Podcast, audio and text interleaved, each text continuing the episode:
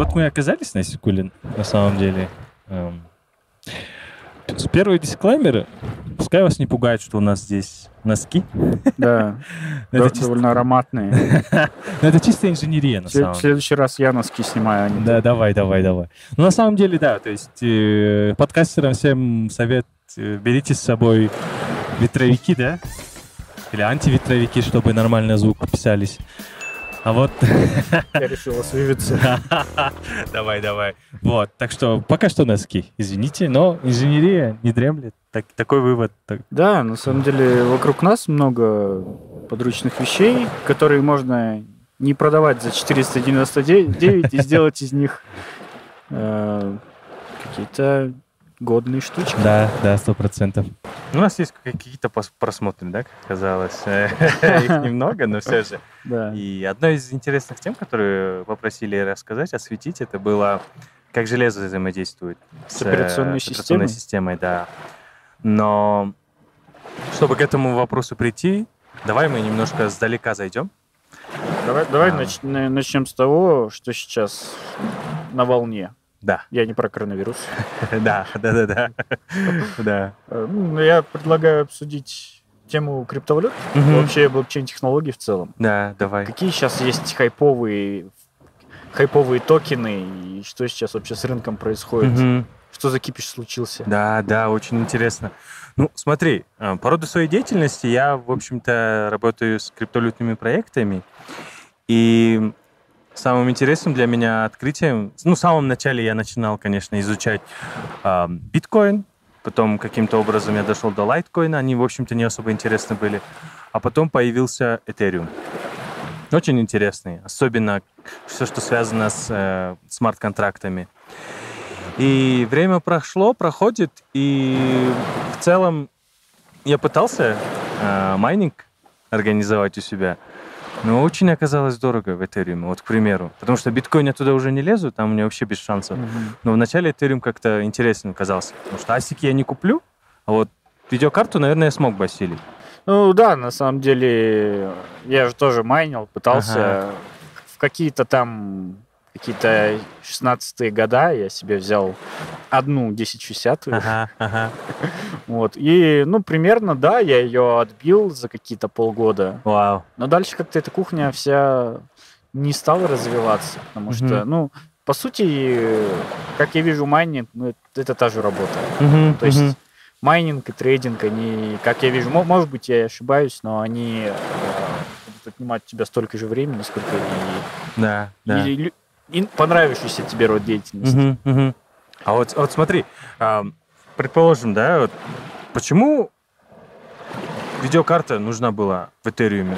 Есть какие-то предположения? Я то что-то читал, но, например, у биткоина это раньше CPU было, да, процессор простой, он что-то вычислял. Да.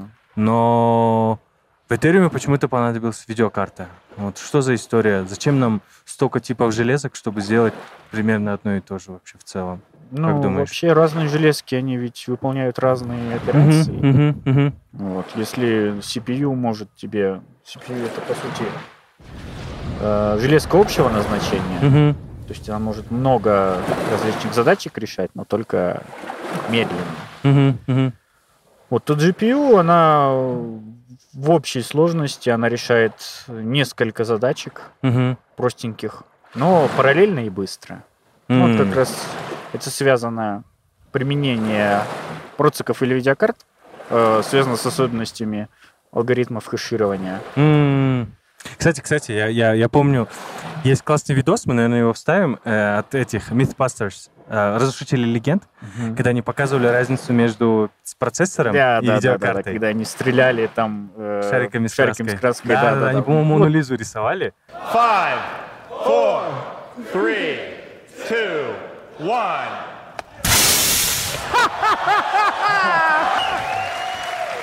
Ladies and gentlemen, science class is now over.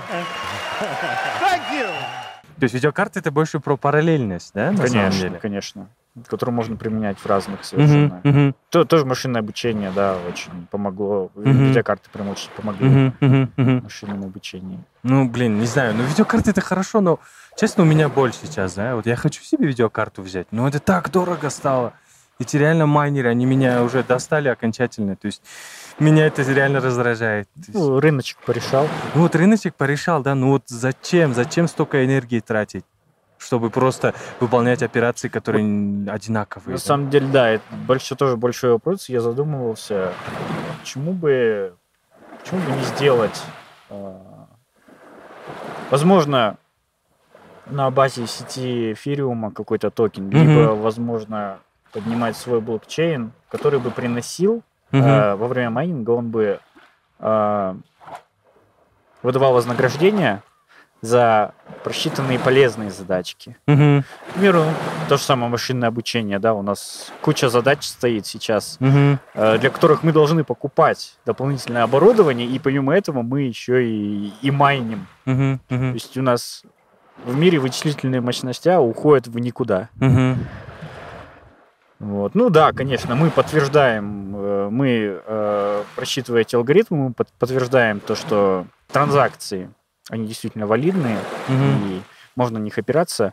Но в итоге мощность, энтропия уходит, энтро- мощность уходит, а энтропия во Вселенной повышается. Да, да, да. Нам Ну, нужно задумываться о более рациональном использовании. Да, ну есть же примеры проектов, которые позволяют э, каждому компьютеру участвовать в вычислении. Ну, вот, к примеру, Project Fault, да, по-моему, называется. Да. Когда э, пытались просчитать э, белковую цепочку да, для цепочки. против коронавируса. Розетта, Home, вот это тоже проект. Да, да, да, да, да, да, да, да. Вот, вот, вот. И на самом деле все равно же железо нам нужно. И вот как нам, например, распределять эти задачи в рамках блокчейна?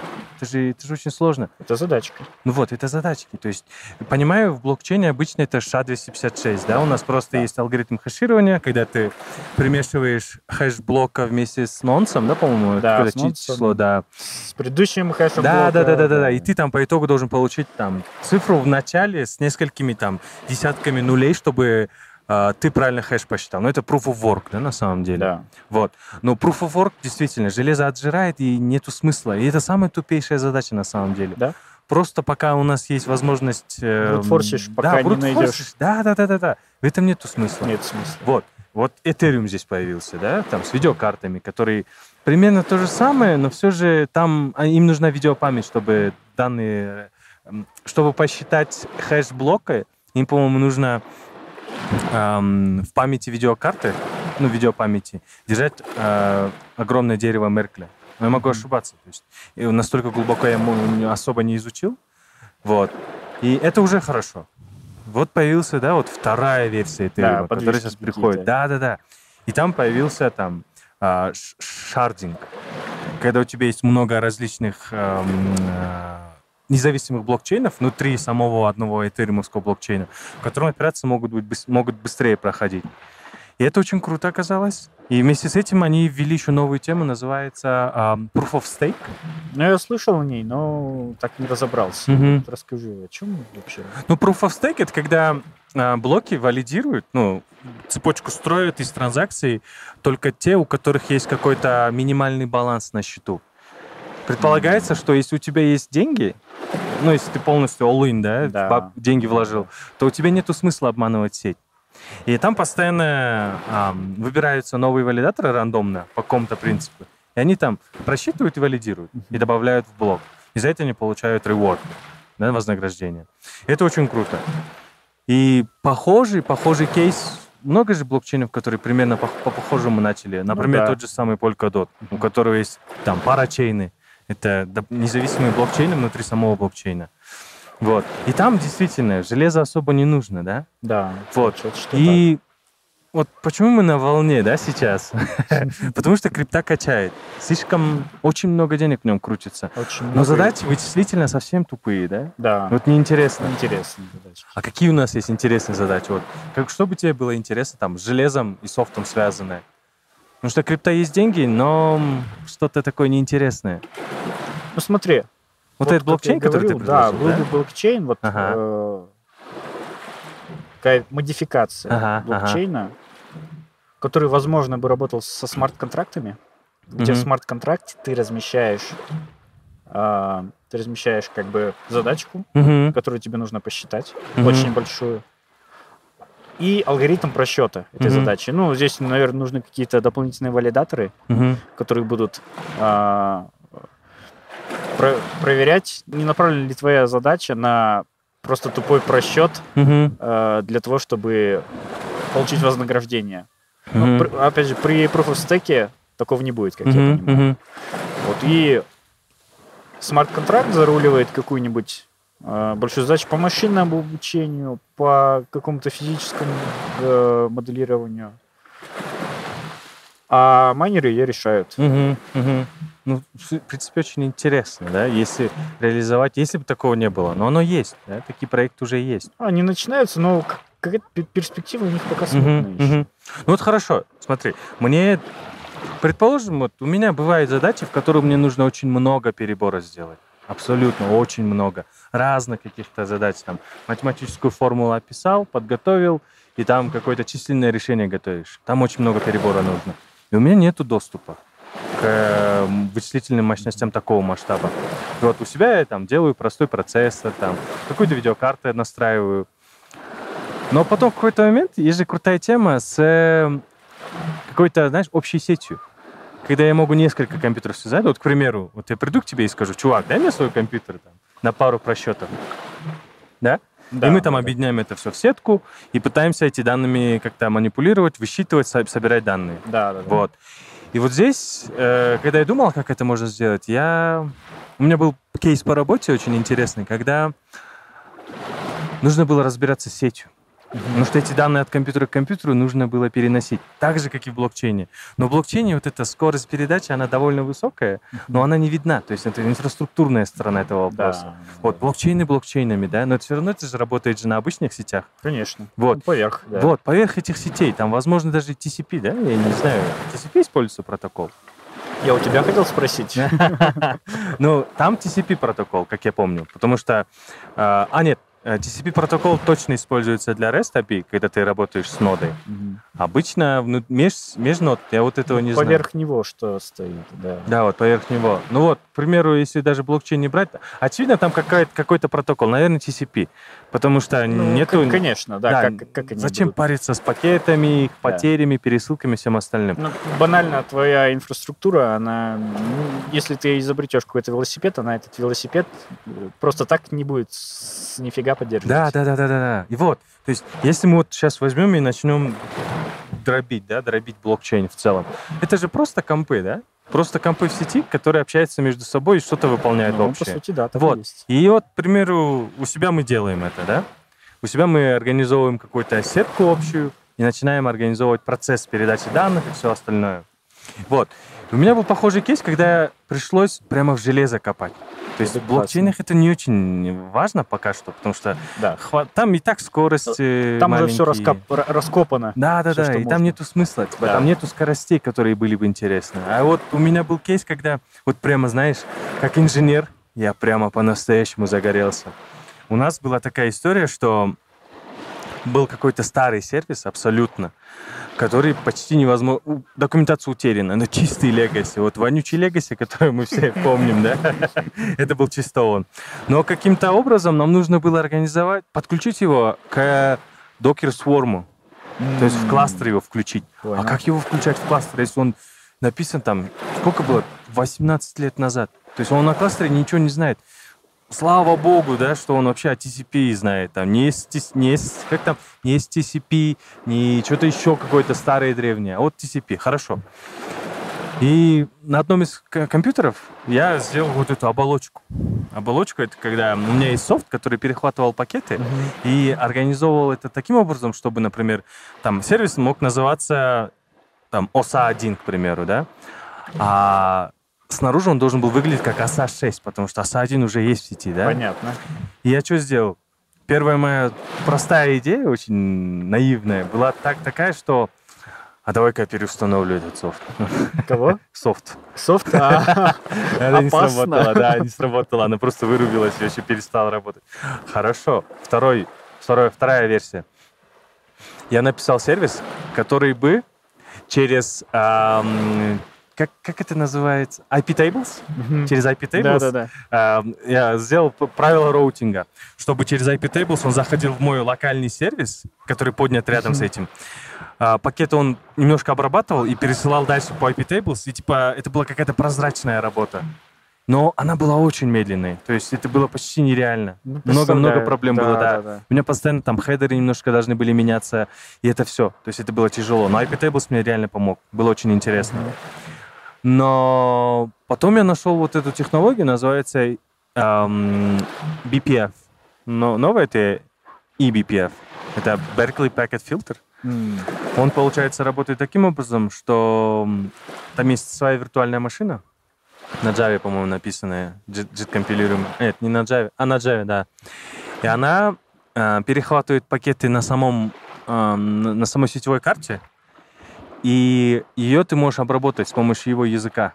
Там есть специальный язык, э, не обязательно его учить. Какой-то конфигурационный, да? Да, да, да, да, да. Нет, там, там полноценный язык Полноценный? полноценный язык работает с пакетами, но он такой с- другой. То есть я не привык, я там питонист, там Node.js и все остальное. Я нашел плагин, который мы, мне э, соединяется с этим ядром и забирает пакеты до его вхождения в сетевое ядро самого Linux. То есть он, Неплохо. там нету задержек. Ты просто прямо с пакета, с этого, с Сетевой карты.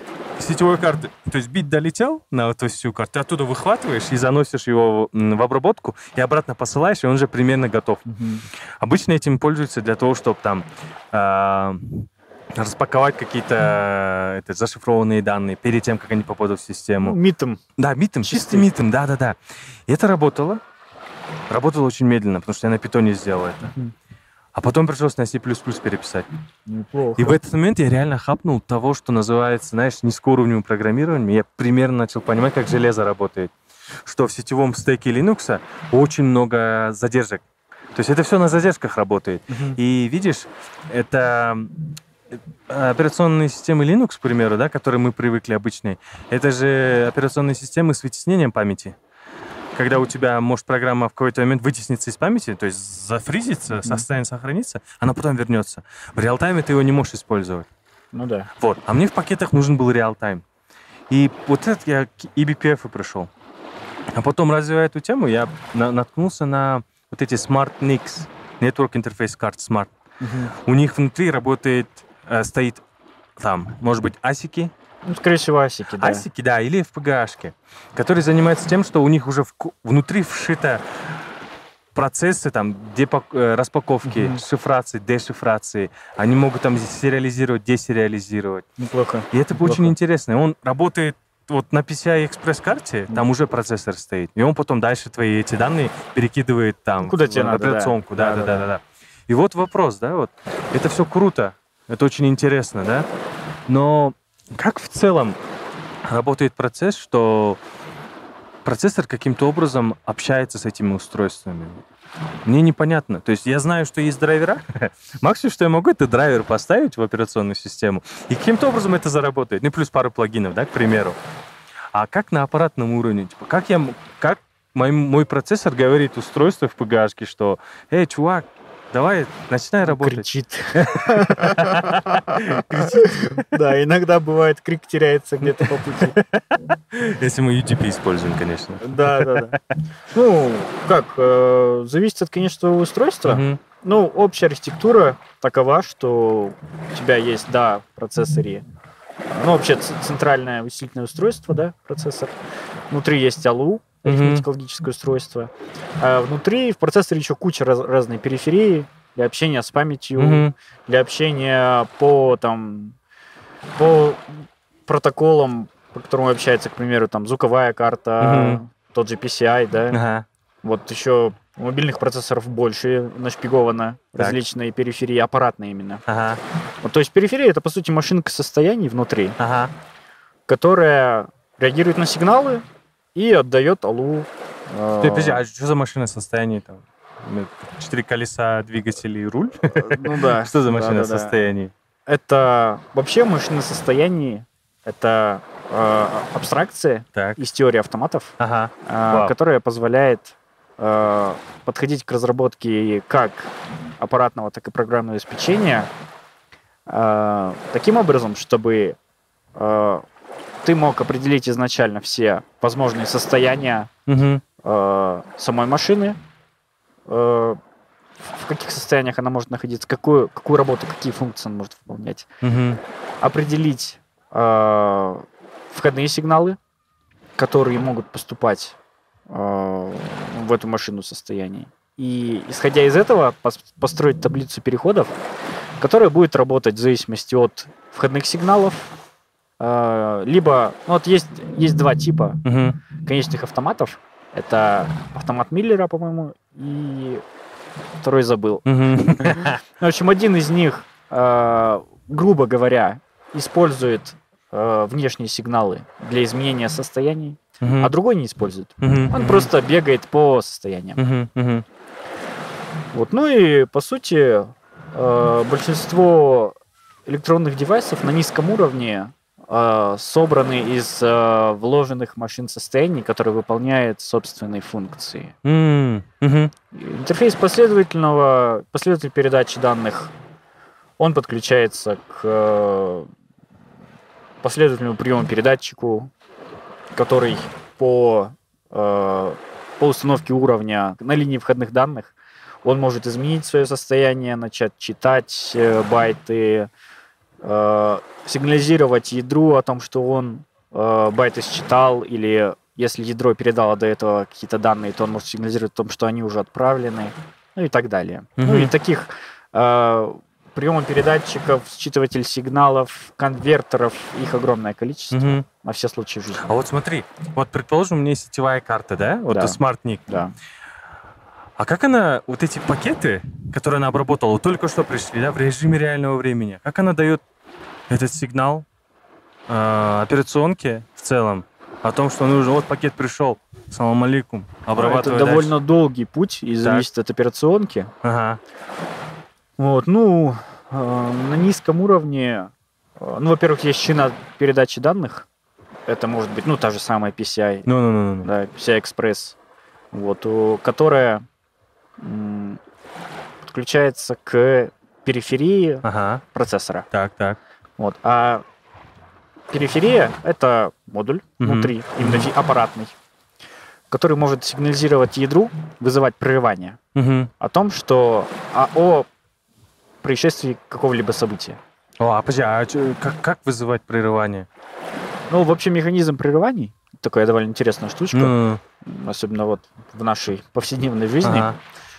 Она довольно описание довольно в принципе простое. Это механизм, который позволяет тебе помимо выполнения какой-либо какого-либо основного алгоритма остановиться Мгм. в случае возникновения события, выполнить действие для обработки этого события, а затем перейти в основной стек, в основную программу и идти дальше по ней. Мгм. Вот. Ну и э, на низком уровне это так и работает. Ну, прерывание же вызывается тактовым генератором, да? Или не обязательно? Не обязательно. Не Не, обязательно? не- не обязательно внешнее прерывание. Вот То, что ты говоришь, А. это внешнее. Ага, Это когда мы какой-то принудительно внешний сигнал подаем на вход процесса. Или микроконтроллера, любого вычислительного мгм. устройства. Вот. А есть также прерывание по событиям. Что если мы замеряли какой-то промежуток времени, и наш таймер, наша периферия, таймер переполнился? Мгм. Это событие. Мгм. Нужно его как-то обработать. Светодиодом мигнуть, например. Мгм. Да, светодиод очень- важно. Да, ну, как бы наше видение YouTube состоит из кучи светодиодов. Да, да, на самом деле, да. То есть, вот это очень интересно. То есть наш архаичный глаз, да, до Да. сих пор нужен, чтобы что-то важное делать. Конечно. Окей, хорошо, так. Но, видишь, глазом нельзя объять внутреннее устройство процессора, да? Вот. И мне очень... мне- меня всегда поражал тот факт, что даже Linux, его вот этот user space, Да. он настолько упрощен по сравнению с его вот этим ядром, что там просто не понимаешь. Я даже пытался как-то ядро читать, код линуксового ядра. Там в какой-то момент я просто натыкаюсь на невообразимые просто Мистические вещи. мистические вещи, да, там, типа гигантское количество ассемблерного кода, и потом в какой-то момент где-нибудь комментарий типа не удалять. Не трогать ни в коем случае. Попробуешь? Все, все валится. Не трогай. Да, да, да, даже, там. Ну, но все равно, типа, для меня всегда остается вопрос, вот, есть, вот, предположим, да, PCI-ка, карта, на ней FPGA-шка. Я вот как думаю, процессор же берет и там миллиард раз в секунду, если мы уберем, типа 1 гигагерц, а нет, это 1 гигагерц, и сократим до одного, типа, предположим, секунда, масштабируем Ну, это. масштабируем, да. Процессор же ставит какой-то сигнал на одну из линий, чтобы считать данные, да? Еще на тактирование, да. Да. И потом э, FPGA-шка берет и эти данные на пинах данных выставляет уровни, да, логически. 1.0, 1.0, 1.0, в зависимости от данных. Ну да. На процессоре эти данные на, на, другой на другом его конце появляются, Появляются. да? И он у себя тактом Так там считывает считывает, да? И да. дальше обрабатывает. Да. То есть глобально там нету единиц нулей, которые бегают, да? Где, по проводу? Да, по проводу. Или в процессоре, знаешь, типа целый конвейер с единичками, нулями, типа. Такого нету, да? Ну нет, такого нет.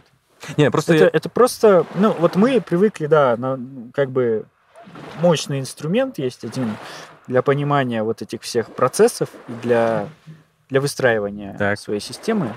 Называется абстракция. Не знаю, не пользуюсь. Не слышал?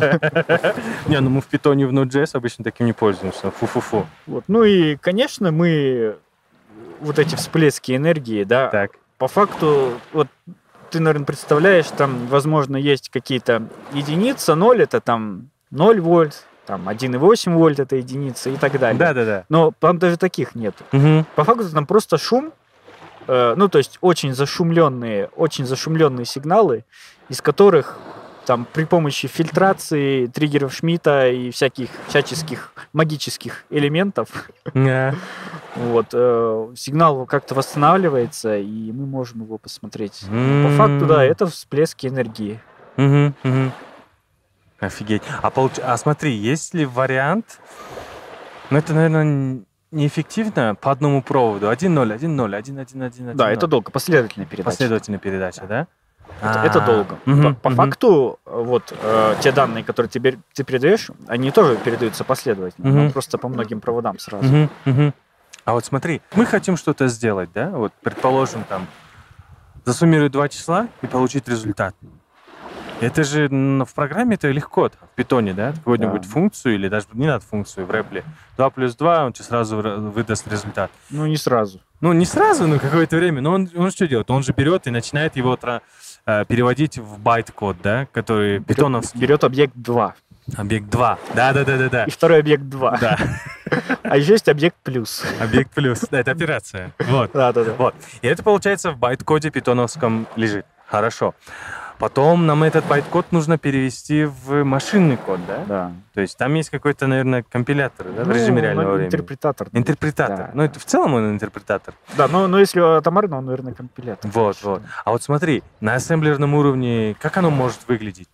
Это же, наверное, там, разметить какую-то область памяти, да, положить эти данные, Да. потом эм, пр- провести операцию. Ну, провести операцию, оно уже там еще и делится дальше. То есть ты должен считать данные. Мгм. да. А, Сначала так, это интерпретатор чи- читает код, так. кладет в память э, вот эти константы, да, если Ага. мы там берем, ну, переменные константы, неважно. Ну, вот они записались Ага, в память, а потом тут же надо это почитать, ага, опять в валу сходить, ага. переключить операцию. Так. Э, Там, скорее всего, ну, регистр данных будет Мгм. какой-то, который в регистр данных надо записать. Мгм. плюсовать регистр результата, ну, регистр данных один. Оттуда забрать, положить опять в память Мгм. и почитать тебе куда-то вывести, там, Мгм. дисплей или куда. А вот смотри, сама операция плюсования, это же в процессоре наверняка есть, да, какая-то операция похожая? Сумматор, Сумматор. да, ну, то есть суммирование. Ну, Ага. за плюсование отвечает сумматор. Мгм. То есть ты в банке данных, в регистре данных кладешь вот эти твои переменные, да, 2 и 2, да? И получается на сумматоре в оба входа ты подаешь вот это число в, э, в двоичном виде, Муль- да? Мультиплексором, да, ты переключаешь э, на какой на какой участок, грубо говоря, на какой участок процессора тебе подать э, регистры, входные регистры данных. А, а, подожди, получается, мы из регистров что-то не несет оттуда данные. и пере- Не-не-не. А, Ты переключаешь. то есть я просто, получается, процессор будет роутить, да, вот Да, эти да, да. по полосы Да, да, данных. Т- э, Хорошо. Ну вот. И на сумматре у нас появилась на двух его входах репре- репрезентация двоич- в двоичном виде, да, Мгм. чисел. Да, да, да. И он выдаст результат Результат выдаст. сразу же, моментально. Нет, как попадет. конечно, не моментально. Почему? Ну, здесь начинает работать физиологи- физиологические ограничения. Физиологически или физически? Физические. Так. Э, В плане того, что... э, Ну, Подожди, а если это физиологические, наверное, Типа- это в нейроморфных процессорах. Или если ты неправильно сел, то результат будет не Это такой. уже эффект наблюдателя. Это точно. Кстати, вот это очень интересная тема. Квантовые компьютеры, ну, да, надо это тоже Да, да, тоже. Тут здесь самое большое ограничение, Мгм. по сути, это то, что у тебя в проводнике, в физическом проводнике, ток э, не моментально распространяется, Так. а с какой-то конечной скоростью. Мгм. Он меньше, чем, ну, скорость, то есть она меньше, чем э, скорость света в вакууме, но Мгм. примерно приближена. Мгм. Ну и вот у тебя там сколько связи будет, да, плюс еще же нужно, э, если это КМОП архитектура, комплементарная э, структура, металл, оксид, полупроводник, Мгм. то нужно же затворы транзисторов зарядить, это Ага. еще время. Вау. Ну и вот каждый такой, каждая зарядка и каждое путешествие э, волны по волноводу, по, по, сути, по сути проводнику, оно замедляет работу, М. замедляет выдачу результата. То есть это тоже не моментально, да? Конечно. И по итогу мы процессор опять берет и вывод э, сумматора направляет в одну из в тот, там в одну из областей Ну, регистра. грубо говоря, так, да. да? Мгм. А чё, почему грубо говоря? Ну, там все намного сложнее. на А, ну самом не, деле. ну это согласен, согласен. А вот смотри, а как, например, умножение у нас может быть про- происходить? Ну вот, например, я знаю умножение, да? Да. Это ты берешь битовые сдвиги сделаешь. Можно так, да. Вот, битовыми сдвигами Да. ты или делишь, или умножаешь. А если операция чуть посложнее, Например, ряд. например, ряд. Ну, ряд ты раскладываешь на атомарные операции, которые ты можешь выполнить. Мгм, мгм. Но причем с заданной точностью. Мгм, мгм. И по- смотри, этих операций просто огромное количество в мире, да? И Да, и- да. В ALU в процессоре ограниченное количество. вот, операций. вот, вот. А сколько мы можем вообще в целом? Не все же подряд надо, надо туда включать. Не все подряд. э, Зависит от модели. Мгм, мгм. Вот у ARM у них поменьше операций. Потому что это риск машина, да? Да, да, Reduce- с, ограниченной, с ограниченным набором команд. Ага, ага. У Intel у них побольше. Мгм. Да, но у них Потому что они сиськи, камни. да? Да. Ага, ага. Ну вот я читал, что очень будет, знаешь, слишком глупо и просто будет разделить сиск. Очень много разных операций в процессоре, риск очень мало. Оказывается, уже нет. Это да, это ну, такое тупое объяснение. Да, и оказывается, сиськи уже стали... Там у них есть там чуть ли не магия для того, чтобы в нужный момент времени давать более, высок, более высокий трубку, да, вот эту производительность. И там есть очень много, оказывается, твиков. И он приближается по производительности к арму. Но вот потребление высокое. Потребление и площадь. Площадь. Да. Вот, вот, вот. И то есть очень много, оказывается, компилятор на себя берет. Да, То есть оптимизация. да, Почти не- большая. сейчас уже, походу, становится нереально, да? На машинном, машинном, например, на, как это, на, на языке ассемблера писать код. То есть столько, Конечно. сколько, столько архитектур, столько разных подходов. Да. И, в принципе, я по своему опыту могу сказать, что эм, наверняка любой язык может да, стать очень быстрым, если у, них, у него будет такой же компилятор, как у C++ или у Сишника. То есть у них же настолько крутой компилятор. Очень оптимизировано. Вот, да. вот, то есть это же больше про компилятор, оказывается, речь, не про... Не про синтаксис. Не про синтаксис, про да, да, да, То да. есть, в принципе, без разницы, как ты Да, пишешь. без разницы. Вот. И Ты пол- можешь там, не знаю, надефайнить свой питон в сишнике. Да, да, кстати, через этот мета... мет- ме- как там? Метапрограммирование, да? Ну да. Да, да, да, да, да.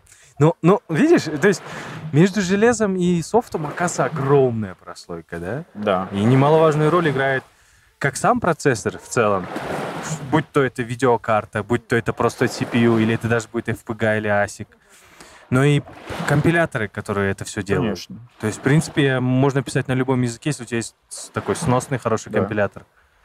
Вот. Но это очень интересно. То есть это сейчас вот до меня доходит, что чтобы твой код, а мы пишем говно код пока всегда, да, постоянно, чтобы он заработал, нужно очень много усилий потратить, да, приложить много усилий. То есть у тебя да. нужно подобрать и компилятор правильный, и язык, ну, то есть язык-то мы подбираем не потому, что он нам красив или все остальное. Чтобы он, не чтобы он заработал, чтобы он заработал немного. Да, Чтобы да. он заработал так, как тебе нужно. Да, да, да. И получается язык и перестаешь какой-то момент выбирать, да, по красоте, по легкости, знаешь ты, не знаешь. То Конечно. есть в какой-то момент ты смотришь на вот эту нижнюю оснастку, да, вот эту инфраструктурную часть. Ну, да, да. Есть ли поддержка компиляторов хороших, там, например, LL, э, что там у нас есть, C-Lang, э, Clang, Мгм. там, ам, G- GCC, Ну, к примеру. GC он... Да, да, да, да, или LLV, LLVM, э, этот, э, вся вот эта инфраструктура LLVM. да. Тоже интересно. Вот, вот. И в какой-то момент, да, я себя поймал на мысли, что я очень перестал за языки цепляться, как казалось.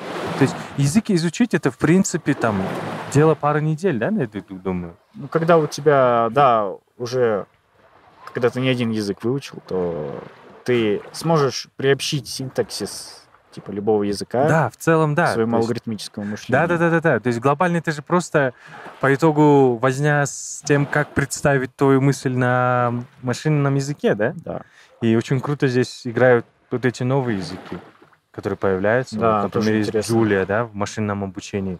У нее есть прикольные подходы. Или, к примеру, я тебе могу сказать, слышал ли, что язык Swift, на котором пишет для Apple продуктов, Мгм. можно запустить в будущем очень, ам, очень такой крутой фреймворк создать. Хотят уже создать для машинного обучения. Неплохо. Потому что в Интересно. самом языке есть такая штука, что символьные вычисления становятся доступными М. в свифте из-под коробки. И вот Swift развивается, развивается, и они сейчас уже готовят, я наверняка через пару лет, я там год назад это слышал, уже появится у них фреймворк на языке Swift, который позволит тебе облегчить и сделать более читаемым да, вот этот процесс написания кода для машинного обучения. Ну, то есть ты очень, очень высок, высокий уровень абстракции заворачиваешь в, в нужное для него место. Да, да, да. И в целом язык э, Swift, он же крут тем, что у него и, и компилятор классный. Ну да. То есть в какой-то момент я тоже начал думать, что, блин, красивый язык красивый, но я начал смотреть на его инфраструктуру. Вот ты, наверное, тоже, когда смотришь на какой-то процессор, к примеру, не смотришь на то, что он может там выдать 200, там, 200 миллионов операций в секунду, а другой там с 10 миллионов. Но если у кого-то среда разработки лучше, то ты же выберешь это, да? Ну, в смысле процессор, не совсем понял. Ну вот, к примеру, ты берешь, эм, ладно, не процессор, а FPGA-шку. FPGA. Эм, есть какой-то В FPGA, да, от среды много зависит. Вот, вот, вот. То есть Зелинксы можно взять, да? То есть это очень интересно, и там Да. очень крутая среда. Да, да. А вот, например, Спартан. Спартан у меня есть, Вот. вот, и Какая у него среда?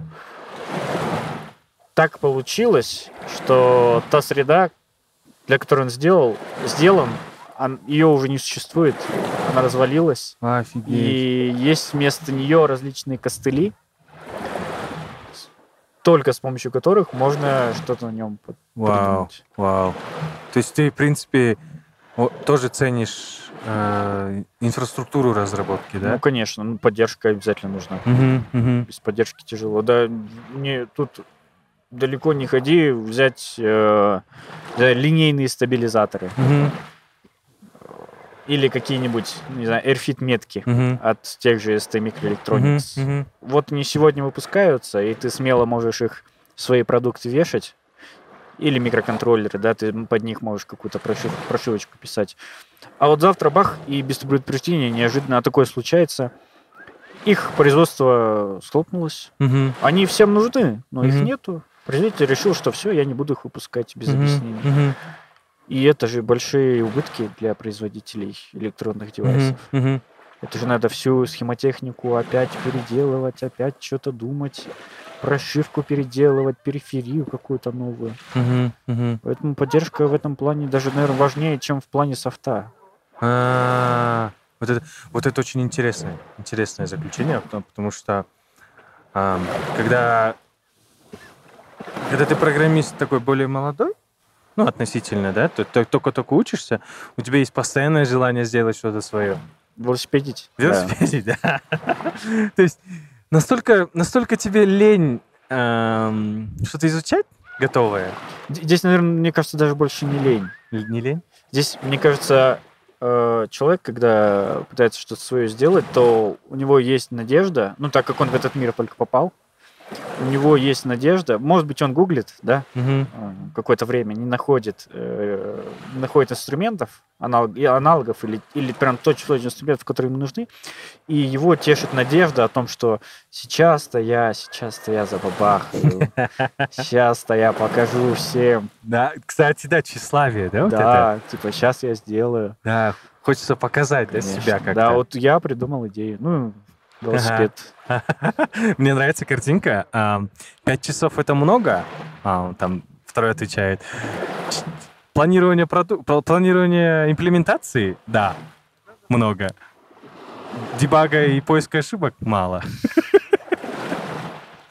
То есть глобально, типа, ну, вот глобально очень интересный вот этот подход, когда постоянно пытаемся велосипедировать, и, и какой-то момент мы просто, знаешь, как будто бы теряем фокус.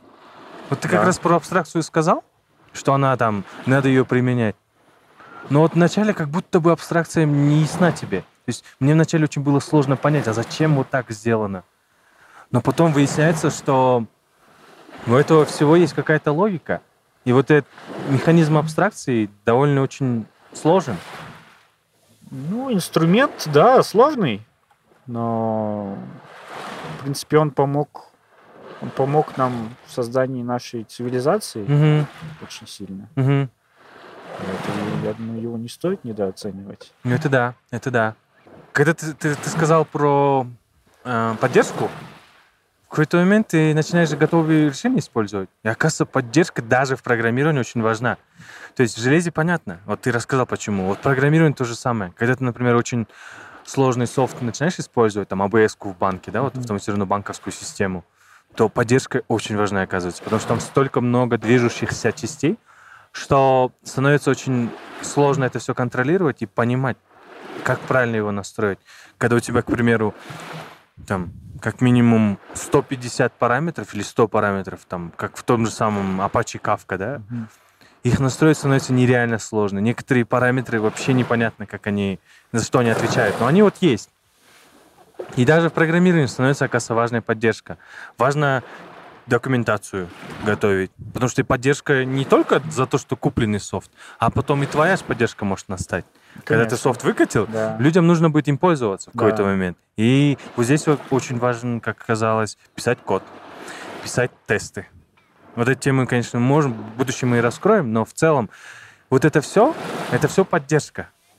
Как твоя, твоего софта, так и других людей, чьим Да. софтом ты пользуешься. Вот это очень интересно. То есть, как оказалось, для того, чтобы заставить твой код общаться с компьютером, очень много, да? Ну, много вещей должно быть вовлечено Да, в этот да. процесс.